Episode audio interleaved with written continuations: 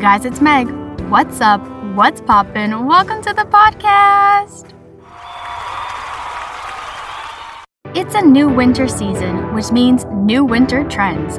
So let's talk about them. I'm a little behind with winter though, because the first day of winter was actually December 21st, 2023, but that was when we were on a podcasting break. So we're going to talk about some winter trends now since we're still very much in winter. And I have three sources that we're going to use. Some of them are ones that I use every year, some are new. But the first source we're going to use is from Cosmo and it's from January 5th, 2024. And the article is called You're About to See These Five Major Winter Fashion Trends All Over the Place. The first one, my personal favorite, athleisure. Remember when athleisure became a huge thing? Not to trigger anybody, but in 2020, because everyone was working from home, I love athleisure. You know, it's like, am I going to work out or am I going just to chill on the couch? Who knows? Second thing, love this one too.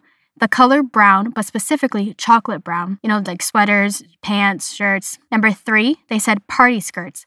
This is funky micro minis sequins, embroidery, bows, fringe, which can we just talk about bows real quick? Not to skirt skirt within like the first two minutes of the episode, but bows right now are having a huge comeback and I'm here for it. I love putting little bows in my hair. I love putting bows on my nails for like a little sticker decal. I think it's so cute and so trendy. Love it. Number four, fuzzy textures, and number five, leather. And honestly, all five of these I have seen at my store. The second source we have is from Refinery 29, and this article is from December 5th, 2023. And this article is called The Best 2024 Fashion Trends to Kick Off the New Year in Style. The first one. This is why I love doing fashion trends because they say the weirdest things. The first one is no pants look. It literally was showing like the shortest shorts ever, or like just like knowing girls wear like just a long hoodie and they just put like shorts underneath, but you can't tell the shorts underneath. It was kind of like that. Number two, I find this interesting, but florals. I don't know about you, but when I think of florals, I think of spring, not winter. Number three, they said, and I quote, not so winter white. I was very confused by this because then reading the explanation, it said not ivory, not grayed out, not eggshell white, but a true white. I'm confused. You're probably confused. So let's move on to number four the luxury jumpsuit. It was just a jumpsuit. I didn't understand the luxury part about it. Number five, ankle action. We're being scandalous in 2024. We're going to be showing off our ankles, apparently. Number six, short suits. I saw this a lot in my work, not right now because it's freezing out. I'm like, why would you wear shorts in the winter in certain places? That one didn't make sense. Number seven, track star style, which is our athleisure making another comeback.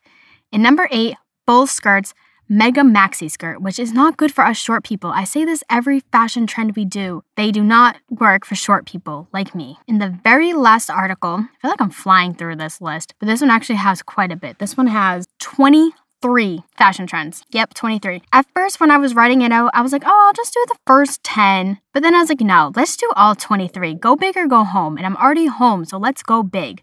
So this article from Vogue is from December 31st, 2023, and it is called 23 winter trends Vogue editors are adding to their carts ASAP. And a lot of these are actually repeats from the past two sources that we use. So obviously, we're going to definitely be seeing them if we haven't already. Number one, chocolate hues. Again, this goes back to our brown colors. We're going to see a lot of brown in the winter, which that's another weird one. I feel like the color brown I often associate with fall because it's like falls are like neutral colors and like warm colors. Winter, I always associate with like white and silver and blue. I don't know why. Do you guys associate colors with seasons? We're skirt skirting because I feel like for spring, I picture like pastels, you know, like light pinks and lilacs and light yellows and like mint greens.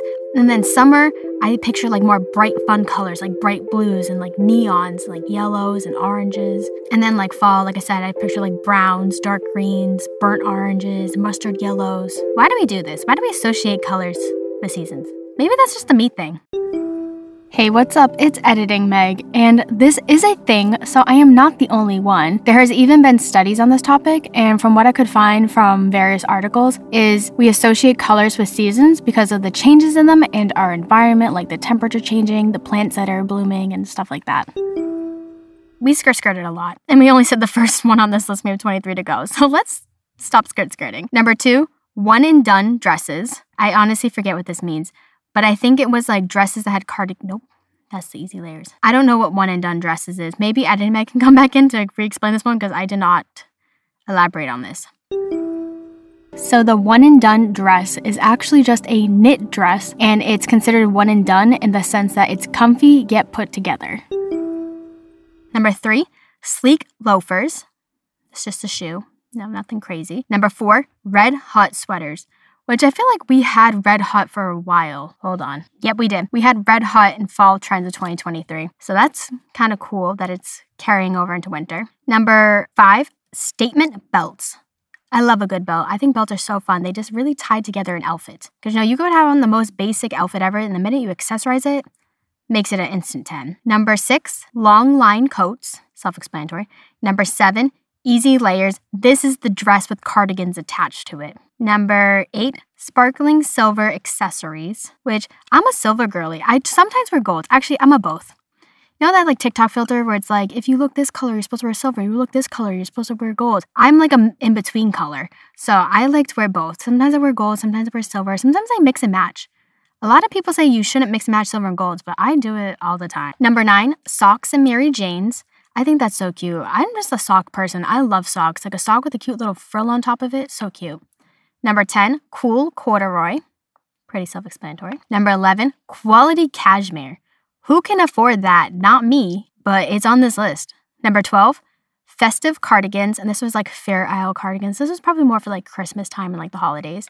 Number 13, Penny Lane coats. I did write what this was. They're like sleek silhouettes and fur, kind of like those bougie people coats, you know, when they have the little fur on the cuffs and on the collar. Number 14, kitten heel boots. Number 15, oversized turtlenecks. Number 16, statement scarves. Number 17, teddy bear coats. Number 18, feathery knits. This was like feathers at the sleeves of things, kind of like a Y2K moment. Number 19, fluffed to the max. I didn't elaborate on this, but I'm pretty sure it's just like fuzzy, fluffy clothing. Number 20, this one's funny. It is, and I quote, decorated beanie babies. Now I know what you're thinking. If you remember, Beanie Babies is an actual company, it's a little stuffed animal company. I used to collect them. There was some like Beanie Babies are worth like thousands or millions of dollars. It's crazy. Me and my sister used to collect them like a lot.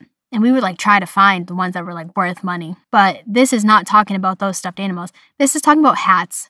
It's just like a beanie, but it's like fancy. Number 21, fancy flats. They were just like bedazzled flats, to be honest. Number 22, tailored outerwear. And number 23, winter shacks. What did I write?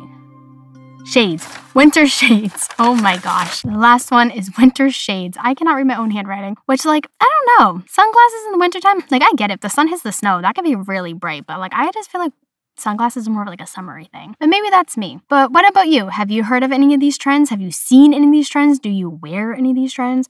I definitely have seen a lot of these. I definitely love a lot of these. Definitely here for the chocolate brown.